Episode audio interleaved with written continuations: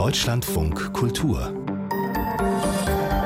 Lesart mit Christian Rapansel. Guten Tag. Ständig reden alle von Nachhaltigkeit. CO2-neutral hier, klimaschonend da. Da sind wir hier im Sachbuchmagazin nicht anders. Es erscheinen ja immer neue Bücher zum Thema. Nur, wie klimafreundlich ist das eigentlich, diese ganzen Bücher übers Klima zu drucken? Wie ernst meint es die Buchbranche mit dem Umweltschutz? Wie sieht die Ökobilanz der Druckereien aus oder des Buchhandels oder auch von elektronischen E-Book-Readern? Dieser womöglich blinde Fleck der Buchbranche ist heute Thema in der Lesart. Überhaupt dreht sich unser Sachbuchmagazin heute um Nachhaltigkeit, um grüne Träumerei und ökologischen Selbstbetrug. Schön, dass Sie dabei sind. Deutschlandfunk Kultur Lesart Bücher Bücher bestehen ja aus zwei Rohstoffen, aus Gedanken und aus Papier. Jetzt kann man darüber streiten, wie nachhaltig Gedanken sind, aber die Produktion von Papier, die belastet ja in jedem Fall die Umwelt. Die Druckerschwärze, die Logistik kommt dann noch. Und deshalb gucken wir uns heute die Buchbranche an. Wie nachhaltig ist Literatur? Wie klimaschädlich sind die ganzen Bücher übers Klima?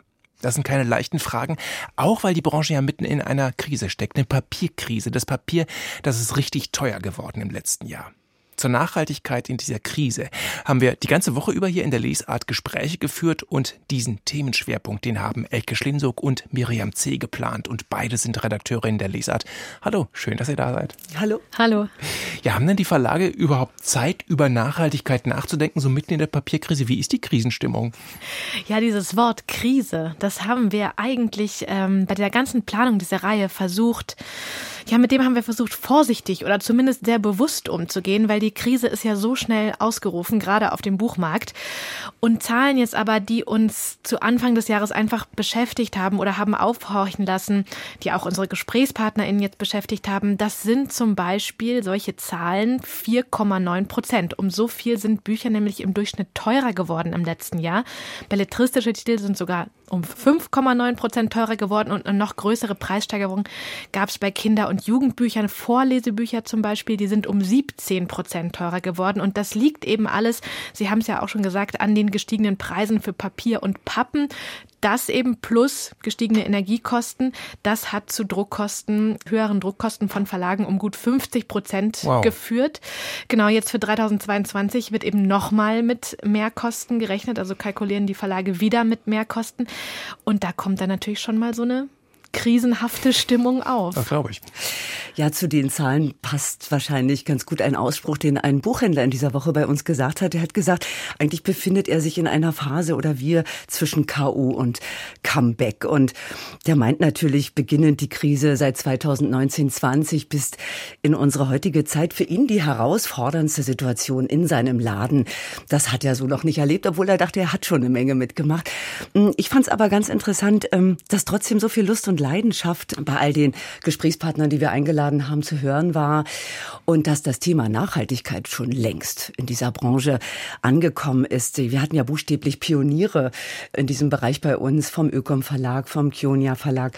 Ich fand interessant, dass sie diesen Begriff Nachhaltigkeit inzwischen so weit und so ganzheitlich denken. Natürlich ökologisch, klar, was Rohstoffe und Ressourcen angeht, aber immer die soziale Seite mit im Blick, wie Autoren vergütet werden, Übersetzerin. Also all diese Überlegungen spielen damit rein. Das sind auch soziale Nachhaltigkeit. Ich meine, kann man jetzt so diesen Klischeesatz von der Krise als Chance, ne? wenn das teurer wird, das zwingt dann ja vielleicht auch effizienter und weniger äh, ressourcenvergeudend zu arbeiten. Wenn also das Papier so das große Thema ist, das verursacht ja die meisten Emissionen bei der Buchproduktion. Und jetzt ist ja mit den steigenden Energiepreisen sogar das umweltfreundlichere Recyclingpapier teurer geworden. Was machen jetzt die Verlage damit? Das haut vor allem die kleineren Verlage ordentlich um um, gerade die, die damit früh und viel gearbeitet haben. Der Ökom Verlag ähm, hat lange schon versucht, äh, wenig auf diese Frischfasern zu setzen, sondern gleich Recyclingpapier im großen Maße zu benutzen. Und wenn jetzt die ganze Branche aufspringt und mehr und mehr Verlage Recyclingpapier äh, bestellen, ist die Nachfrage größer und der Preis wird teurer. Und es hat natürlich ordentlich auch das kleine Verlagsunternehmen Ökom durcheinander gebracht. Das hat uns Anke Ochsenfahrt berichtet. Das bedeutet, dass wir seit Herbst 2021 gab es Preissteigerungen von bis zu 30 Prozent ähm, für Papier. Hinzu kommt dann ja auch noch, dass das Energie für uns alle in Deutschland teurer geworden ist. Und das heißt, dass wir von unserer Recyclingquote, die mal bei knapp über 90 Prozent lag, sind wir jetzt bei 74 Prozent. Das ist immer noch äh, überdurchschnittlich, aber es tut uns natürlich weh und wir haben eine Reißleine angezogen, dass wir nicht unter 70 Prozent gehen wollen.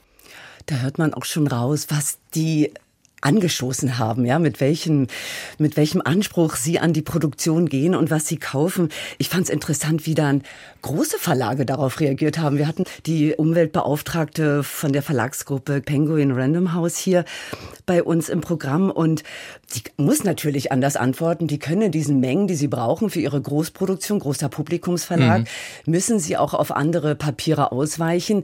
So ihr Hauptargument. Und sie versuchen jetzt eben mit dünnerem Papier, mit dünneren äh, Büchern und äh, ein bisschen auf die Reduktion von Materialien zu setzen. Mir ist auch schon aufgefallen, teilweise kleinere Schriften, ne? Absolut. Ja. Äh, sie war ganz stolz. Weniger Glitzer und Glamour auch. Man achtet auf all diese Details. So merkt man, dass in all den Verlagshäusern nachgedacht hat und dass da wirklich eine Menge angestoßen wurde. Was mich auch überrascht hat bei dieser Sache Papier oder was mir nochmal richtig so bewusst geworden ist, ist, welche Transportwege Papier teilweise zurücklegt. Also das Papier reist dann zur Druckerei, die ist in Osteuropa oder in China mitunter und dann reist es eben wieder zurück in unsere Lager, in unsere Buchhandlungen. Also das war mir gar nicht so klar, wie viel CO2 nochmal auf diese Transportwege geht, beziehungsweise wie viel man, wie viel CO2 man einsparen kann, wenn man eben auf Druckereien in Deutschland oder in der Nähe Nähe zurückgreift.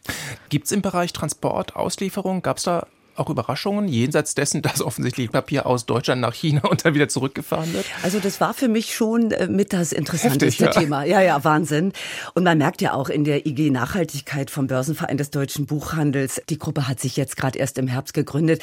Da gibt es eine eigene Gruppe, die sich nur ausschließlich mit dem Vertrieb beschäftigt. Also wie man Leerfahrten verhindern kann. Also wir reden jetzt über die globalen Fahrten, haben wir eben geredet, aber auch die kleinen Leerfahrten hier innerhalb äh, Europas muss nachgedacht werden. Da ist die Branche wirklich erst am Anfang. Und was da die Vertreterin der großen Publikumsverlagsgruppe, Barbara Scheuer-Alt, hier bei uns gesagt hat, das hat mich wirklich überrascht. Also sie fordert ein Umdenken in der Branche muss jedes Buch wirklich innerhalb von 24 Stunden beim Buchhändler sein? Sind diese Fahrten auch durch die Bücherwegen und ähnliches, was über die Verlagsauslieferungen und die Bücherdienste angeboten wird, ist es in dieser Form noch nötig und darstellbar oder muss man da anders denken?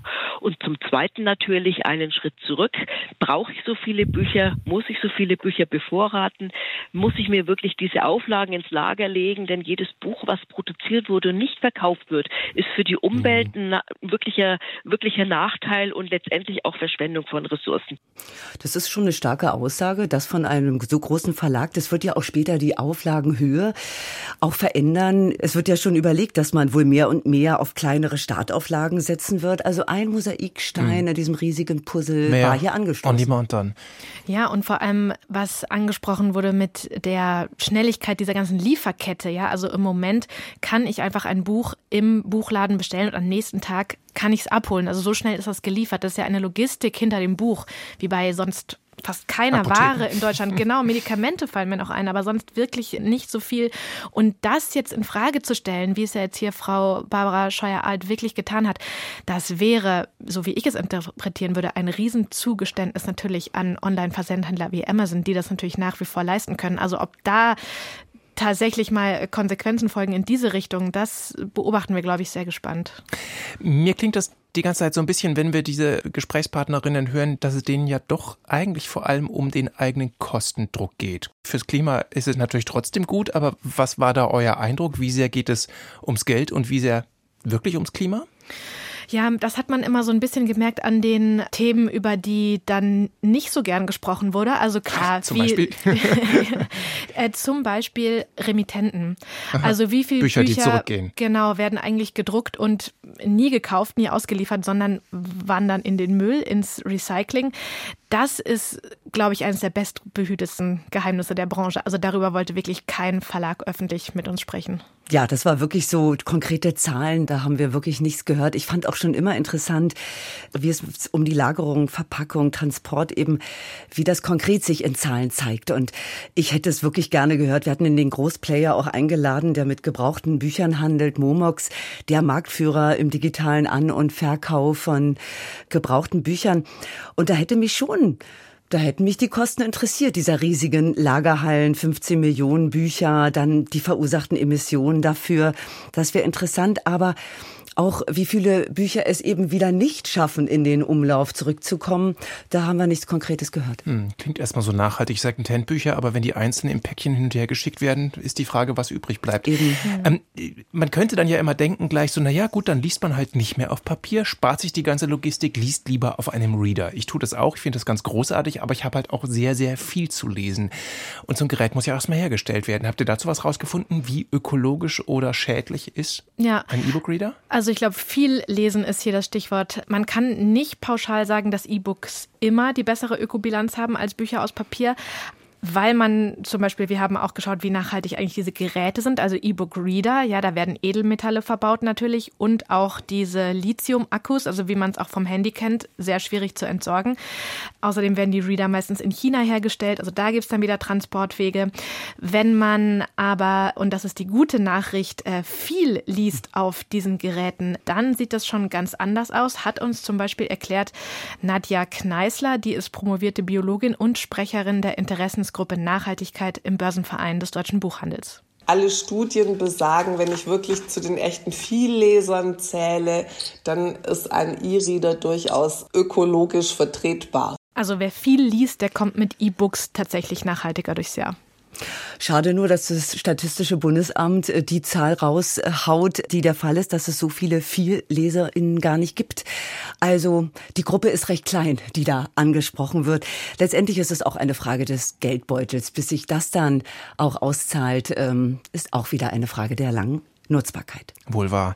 Jetzt haben wir so ein bisschen versucht, auf die Buchbranche selber zu gucken, damit die nicht nur immer die Bücher rausbringt und über fremde Nachhaltigkeit schreibt. Guckt wir uns jetzt auch mal selber ganz persönlich an. Habt ihr irgendwas daraus mitgenommen, was euer Verhalten mit Büchern nachhaltiger macht nach dieser Woche? Ich habe mich so ein bisschen ertappt. Ich habe so zwei E-Book-Reader, auf denen ich so parallel immer mal abwechselnd hin und her lese. Und gerade wenn es so um die intensive Nutzungsdauer von solchen Geräten geht, habe ich gedacht, ich glaube, da muss ich mich jetzt mal für eine Marke auch entscheiden und die andere am besten mal eine neue Besitzerin weitergeben.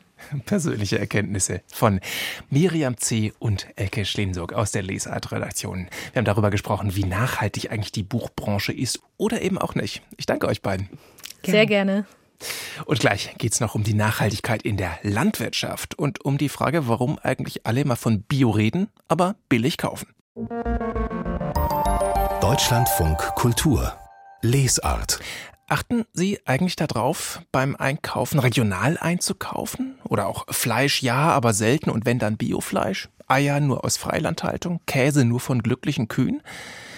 ohne Ihnen jetzt zu nahe treten zu wollen, aber wenn Sie da jetzt immer innerlich genickt haben, dann machen Sie sich aller Wahrscheinlichkeit nach was vor, weil die Zahl derer, die in Umfragen behaupten, Bio einzukaufen, die Zahl, die deckt sich überhaupt nicht mit den realen Marktanteilen von Bioprodukten. Die Mehrheit redet also anders, als sie handelt. Und das bringt meinen nächsten Gast ziemlich auf die Palme. Willi Krämer Schillings, besser bekannt als Blogger Bauer Willi. Guten Tag, Herr Bauer Willi nenne ich Sie. Herzlich willkommen in Deutschland von Kultur. Guten Tag, Herr Rapansel. Sie schreiben an einer Stelle in Ihrem Buch, ich bin es satt.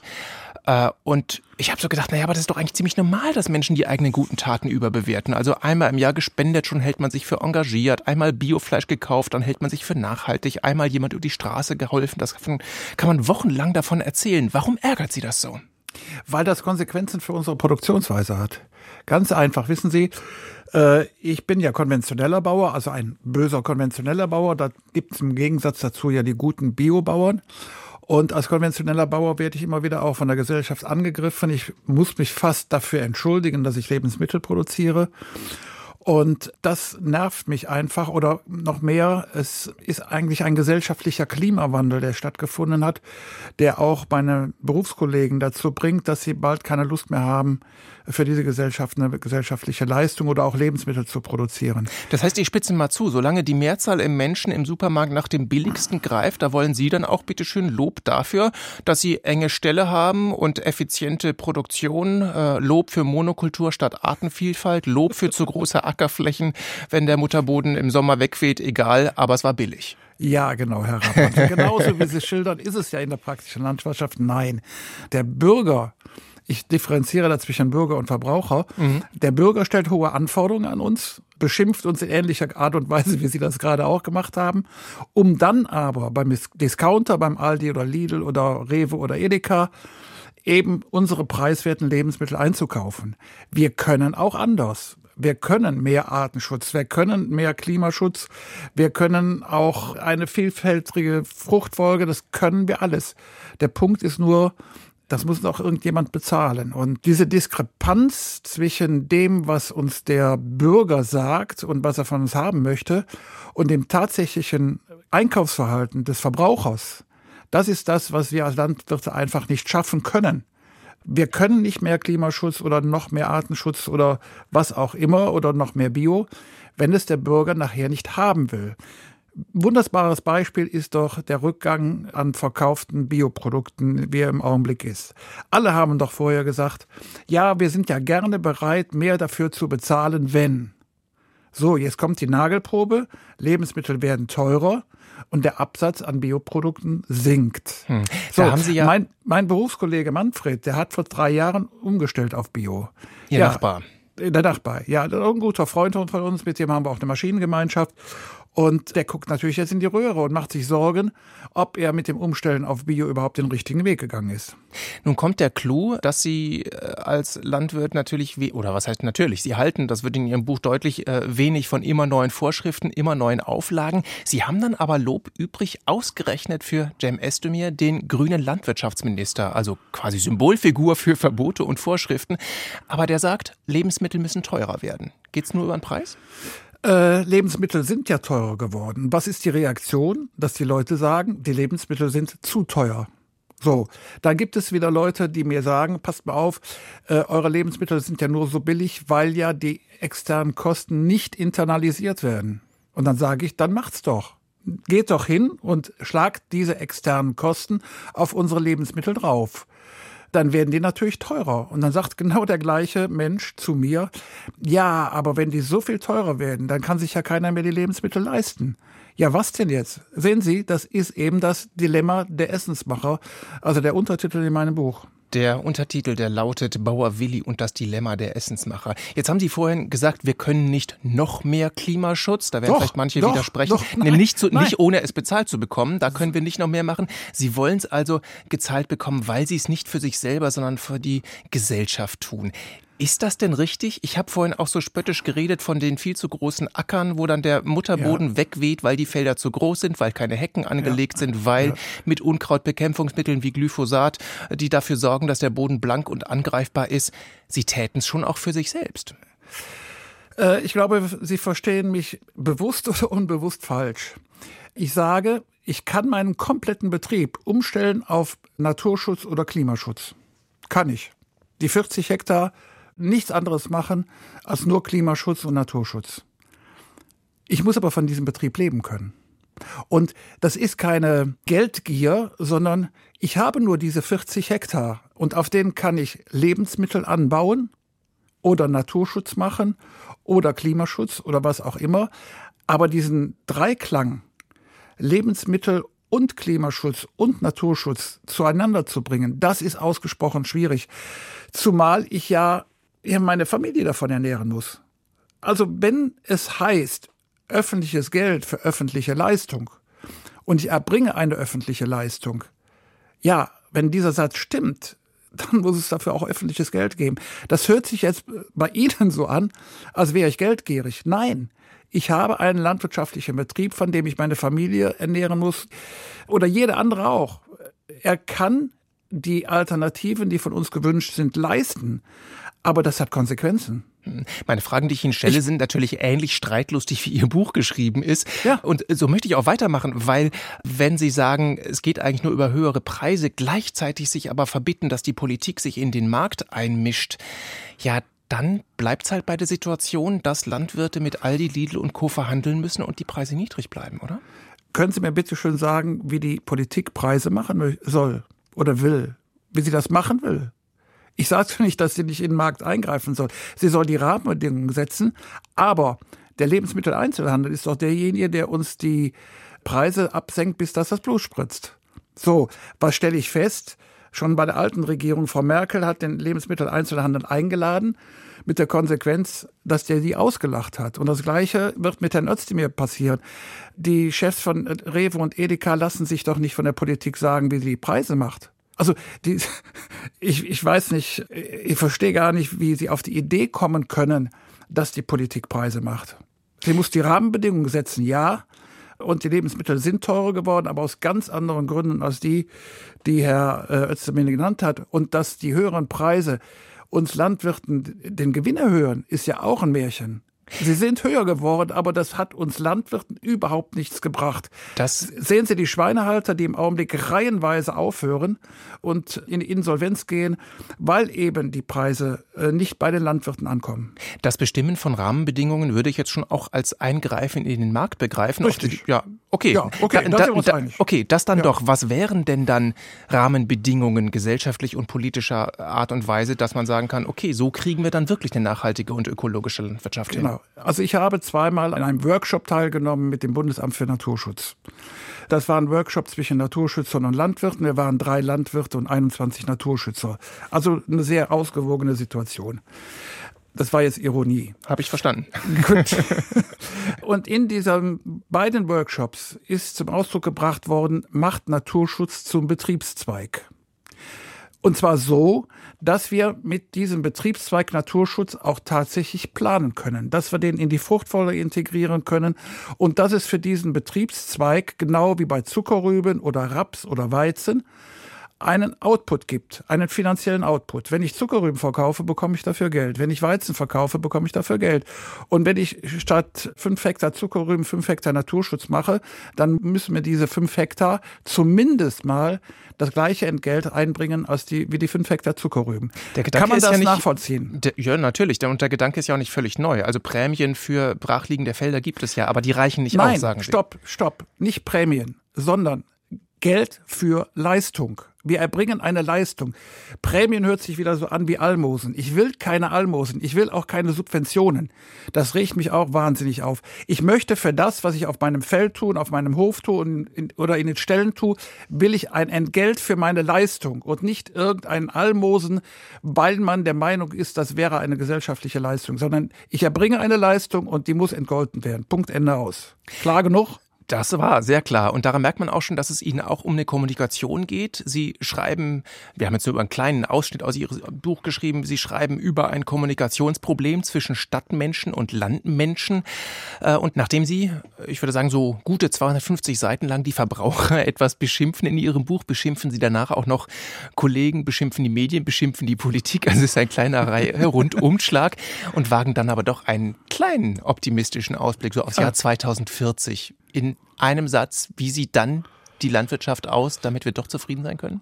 Äh, ich sehe die Landwirtschaft 2040 in drei verschiedenen Punkten. Es gibt eine Landwirtschaft, die Masse macht zu niedrigsten Preisen. Das wird sehr schwierig für viele, da weiter mitmachen zu können. Ich sehe als zweites, und das ist die Hoffnung, eine große Reihe von unterschiedlichen Nischenproduzenten, die für sich ein erfolgreiches Geschäftsmodell äh, gefunden haben, mit dem sie auch die nächsten 10 oder 20 Jahre existieren können.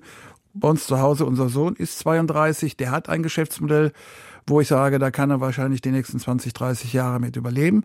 Und das Dritte, und das ist etwas, äh, das müssen die Hörer auch hören, da sehe ich eben, dass es industrielle Produktion gibt von zum Beispiel äh, Laborfleisch oder Kunstmilch oder auch Alternativen zu heutigen Lebensmitteln. Ich sage nur einmal einfach Haferdrink.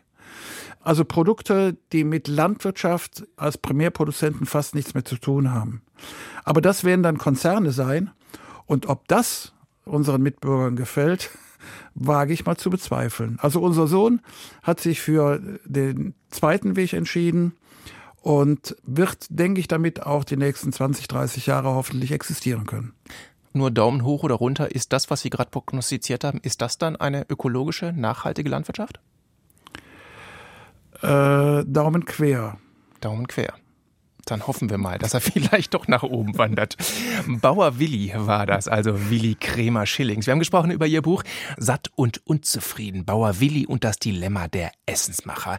Erschienen ist es im Westend Verlag für 24 Euro. Ein ziemlich streitlustiges Buch und es hat mir Spaß gemacht, mit Ihnen zu streiten. Dankeschön für den Besuch im Deutschlandfunk Kultur. Mir hat der Streit auch Spaß gemacht. Und wir streiten gleich weiter in unserem Sachbuchmagazin, nämlich über die Frage, ob Energiewende und der Ausbau der Erneuerbaren und der Aufbau einer grünen Industrie, ob das eigentlich wirklich funktionieren kann. Deutschlandfunk Kultur Lesart Ulrike Herrmann, die ist Wirtschaftsredakteurin bei der Taz und die ist eine ziemliche Spielverderberin. Ihr aktuelles Buch Das Ende des Kapitalismus, das ist ein Bestseller. Und darin fordert sie nicht etwa den Kapitalismus zu beenden, weil er so schlecht sei. Nee, sie findet Kapitalismus eigentlich ein großartiges System, das der Menschheit auch großartigen Fortschritt beschert habe aber eben auch die Klimakrise. Und gegen die Klimakrise hilft, so argumentiert Ulrike Herrmann, kein grüner Kapitalismus, kein grünes Wachstum, sondern nur kein Kapitalismus, kein Wachstum, sondern Schrumpfen. Weil grüne Energie aus Sonne und Energie nicht ausreichen, sagt sie. Obwohl Sonne und Wind ja theoretisch unendlich verfügbar sind. Ja, also Sie haben recht. Es ist tatsächlich so, dass die Sonne 5000 Mal so viel Energie auf die Erde schickt, wie alle Menschen brauchen würden, wenn sie alle so leben würden, wie wir hier im Westen. Nur das bringt ja nichts, dass draußen die Luft warm ist, sondern man muss ja diese Sonnenenergie einfangen. Und das Einzige, was da skalierbar ist, das heißt in großen Mengen installierbar, sind Solarpaneele und Windräder. Nicht, dass Sie mich missverstehen. Ich bin dafür, jede verfügbare Fläche für Solarpaneele und Windräder zu nutzen. Aber selbst wenn man alles ausbaut, was ausbaubar ist, hat man zwei Probleme. Das erste Problem ist, dass wahrscheinlich einfach die Flächen gar nicht reichen. Im Augenblick ist es so, dass die Windenergie, obwohl hier ja schon viele Windräder in Deutschland rumstehen, nur 4,7 Prozent des Endenergieverbrauchs abdecken. Und Solarpaneele sind bei zwei Prozent. Das heißt, wir müssen noch ungefähr 90 Prozent unserer gesamten Wirtschaftsleistung, etwas vereinfacht gesagt, auf Wind und Solar umbauen. Und das alles bis 2045. Das wird richtig sportlich. Das ist nicht nur sportlich, das geht gar nicht, sagt sie dann noch. Zumindest mit der Technologie, die wir zur Verfügung haben. Und auf die Entwicklung neuer Wundertechnologien zu hoffen, das hält sie dann doch für unrealistisch, weil wir schlicht die Zeit dafür nicht haben. Weil 2045, das ist die Deadline, um keine Klimakipppunkte zu reißen, nach denen es dann so richtig bergab geht. Das darf man nicht vergessen. 2045 müssen wir klimaneutral sein. Das ähm, kann man ja selber ausrechnen. Das sind noch 22 Jahre. So, wenn man jetzt zurückblickt, sieht man, dass Technik immer mehr als 22 Jahre braucht, um massentauglich zu sein. Ich nehme jetzt mal das Smartphone, weil das ist ja letztlich eine Variante des Computers. Computer wurden Ende des Zweiten Weltkriegs 1945 erfunden. Und erst heute können wir davon reden, dass wir in einer digitalisierten Gesellschaft leben. Das heißt, es hat 75 Jahre gedauert, bis sich diese diese Technik sozusagen massentauglich überall verbreitet hat. So diese 75 Jahre haben wir jetzt nicht. Ich bin total für Technik, ich bin ja auch total für den Kapitalismus, ich bin auch total für Innovation. Aber der Punkt ist, die Zeit ist jetzt so kurz, das sind nur noch 22 Jahre, dass einfach klar ist, dass wir den Klimaschutz jetzt dummerweise mit der Technik bewältigen müssen, die wir haben. So, und dann kann man ganz sicher sein, dass mit dieser Technik wird es nicht genug Ökoenergie geben für grünes Wachstum, sondern es läuft auf grünes Schrumpfen raus. Grünes Schrumpfen also und das Ende des Kapitalismus. So heißt dieses Buch von Ulrike Herrmann. Über das haben wir hier in der Lesart diskutiert und Sie finden die komplette Diskussion, und die war eigentlich ziemlich spannend, auch online in der DLF Audiothek. Deutschlandfunk Kultur Lesart Nachhaltigkeit, das ist das Wort der Stunde. Alles muss ja CO2-neutral und klimagerecht sein.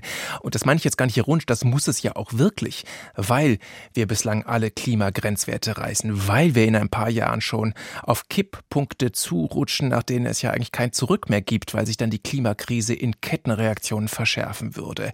Das ist die eindeutige wissenschaftliche Warnung. Deshalb die Energiewende, deshalb der Ausbau von Windkraft und Solarenergie, deshalb all die Demonstrationen auch und die Mahnungen, dass es nicht schnell genug gehe. Wobei Wigbert Tocher, der bezweifelt, dass das der richtige Weg ist. Grüne Gier heißt sein Buch, warum die Blütenträume des Ökokapitalismus nicht reifen. Guten Tag, Herr Tocher. Grüße Sie, danke für die Einladung.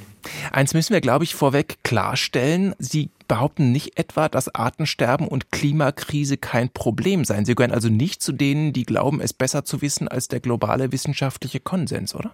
Nein, natürlich nicht. Ich glaube, wir sind in einer Situation, dass wir auf dystopische Zuspitzungen, so möchte ich das mal nennen, auf negative Utopien zusteuern.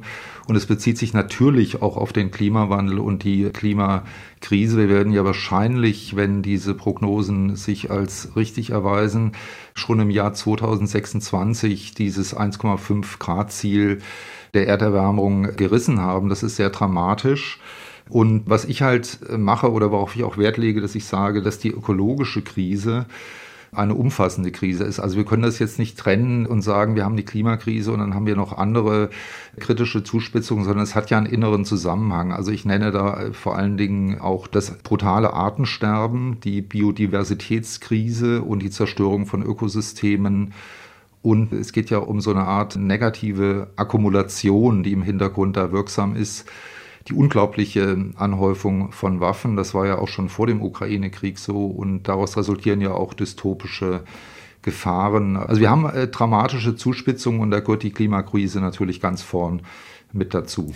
Also eine Menge Krisen. Sie packen auch noch eine Krise der Demokratie mit rein. Wir merken, das ist eine Multikrisensituation, die Sie da beschreiben. Bleiben wir trotzdem erstmal bei der Klimakrise. Denn da kritisieren Sie ja trotzdem, obwohl Sie die Notwendigkeit sehen, die Energiewende und warnen vor den Blütenträumen des Ökokapitalismus, vor dieser grünen Gier. Wer ist denn da gierig? Was sind das für falsche Träume? Ja, also ich äh, warne eigentlich nicht vor der Energiewende und ich äh, arbeite mich auch jetzt nicht daran ab, dass jetzt Energie aus äh, Sonne und Windkraft erzeugt wird. Das sind ja gute und hilfreiche Techniken, aber wir müssen eben auch sehen, dass der grüne Kapitalismus oder der grün eingefärbte Kapitalismus die Muster des Kapitalismus grundsätzlich eben nicht verlässt. Ich nenne in meinem Buch vor allen Dingen die zwei entscheidenden Muster. Das ist die Akkumulationslogik und der Glaube, wenn Probleme auftreten, dann lösen wir das alles technisch. Wir müssen ja sehen, dass die Kreisläufe der Green Economy in die Kreisläufe der Maßlosigkeit und der ausbeuterischen Weltaneignung eingebunden sind. Da müssen wir einfach mal hingucken, was ist denn mit der Förderung von Lithium, von Kobalt, von Kupfer, was für Spulen für Windgeneratoren gebraucht wird. Beim Kupferbergbau entstehen riesige Verseuchungen der Landschaft. Wir haben die Lithiumförderung, das weiße Gold, das wird gebraucht für die Batterien von Elektroautos in der Atacama-Wüste in Chile. Da wird der ansässigen Bevölkerung das kostbare Gut Süßwasser damit weggenommen. Auch der das hat natürlich Umweltfolgen. Sie zählen das auf. Sie zählen auch noch den Naturschutz auf, den Artenschutz, wie also Windkraftanlagen auch für Vögel gefährlich sein können, wie Wasserkraft eben Flusssysteme zerstört. Jetzt haben Sie vorhin gesagt, Sie sind nicht gegen die Energiewende, aber Sie schreiben ja doch sehr dezidiert gegen den forcierten forcierten Ausbau der Erneuerbaren an. Mit dem Argument, es würde hier Klimakrise gegen Artenschutz ausgespielt. Machen Sie es nicht umgedreht und spielen den Artenschutz gegen die Energiewende aus? Nein, das glaube ich nicht. Also mein Ansatz ist ja der, dass ich sage, die Krise hat einen umfassenden Charakter. Wir müssen sehen, wir haben die Klimakrise, wir haben das menschengemachte Artensterben, wir haben eine Biodiversitätskrise, wir haben aber auch noch, das würde ich mal nennen, eine Art Empathiekrise. Also unsere Beziehung zur Natur ist völlig gestört. Und ähm, mein Argument, um jetzt nochmal auf Ihre Frage genauer zurückzukommen, in Bezug auf die Energiewende und die Wunderwaffen, die da eingesetzt werden, ich will das jetzt gar nicht ironisieren, was jetzt Energieerzeugung aus Sonne und Wind angeht. Aber ich glaube zu sagen, wir tauschen das jetzt alles aus, wir tauschen die fossilen durch äh, sogenannte erneuerbare Energien aus, das funktioniert letzten Endes nicht. Also das beruht auf Illusionen. Damit stehen Sie auch nicht alleine da. Ne? Also Ulrike Herrmann zum Beispiel in ihrem aktuellen Buch Das Ende des Kapitalismus fordert ja auch ein grünes Schrumpfen statt eines grünen Wachstums. Bei Ihnen heißt das ökologische Bedarfswirtschaft. Es würde also nur noch produziert, was wir auch wirklich brauchen. Was heißt das? Wenn Sie morgen einen Supermarkt betreten in der ökologischen Bedarfswirtschaft, was gibt es dann da noch und vor allem was nicht mehr? Ja gut, dieser Ansatz der Bedarfswirtschaft konzentriert sich darauf, dass man sagt, wir müssen neu nachdenken darüber, was braucht die Gesellschaft, wo ist der Bedarf, was brauchen wir an Wohnungen, was brauchen wir an Nahrungsmitteln, was brauchen wir an medizinischer Versorgung. Und das soll bedarfsgerecht sichergestellt werden, aber nicht über den Markt und auch nicht über Unternehmen, die sich in einer Vernichtungskonkurrenz gegenseitig befinden. Sondern also, wer legt ähm, es fest, was wir brauchen? Ich denke, das müssen Mechanismen dann geben, wo das festgelegt wird. Es gibt es ja schon in bestimmten Bereichen, denken Sie ans Gesundheitswesen, wo der Versorgungsauftrag an die äh, niedergelassenen Ärzte gegangen ist, wo dann gesagt wird, die niedergelassenen Ärzte stellen die Versorgung sicher.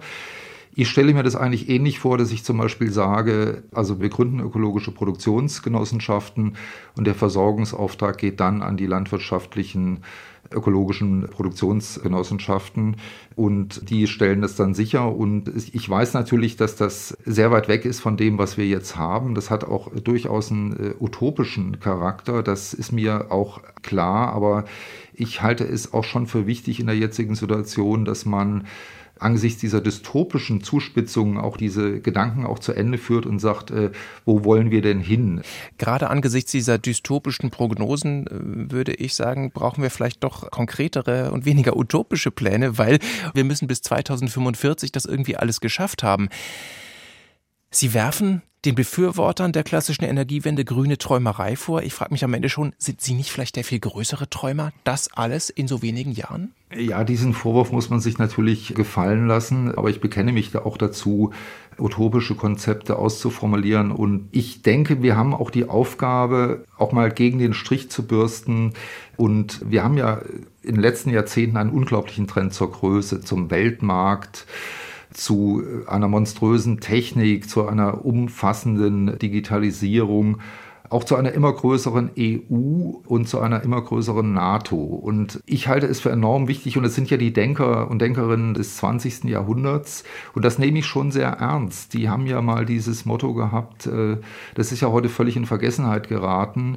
Die hatten das Motto Small is Beautiful. Und das ist etwas, glaube ich, wo wir wieder mal stärker gucken müssen, wie können wir auch Gemeinwesen, die sich selbst versorgen, organisieren. Das ist weit weg von dem, was Mainstream Mainstream ist, aber ich glaube, wir hätten hier einen ökologischen Befreiungsschlag, weil nämlich die monströsen Lieferketten weil die Materialschlachten dann eigentlich zu Ende wären durch eine nähere Versorgung. Das wäre etwas anderes als grüne Gier, so heißt dieses Buch von Wigbert Tocher. Warum die Blütenträume des Ökokapitalismus nicht reifen. Das ist bei Ökom erschienen und kostet 20 Euro. Und Herr Tocher, ich danke Ihnen für das Gespräch. Ich danke Ihnen. Das war's für heute von der Lesart. Sachbücher rund um Nachhaltigkeit. Machen Sie es gut. Tschüss und bis bald. Mehr von der Lesart hören Sie auch in unserer App der DLF Audiothek. Jetzt kostenfrei herunterladen für Android und iOS.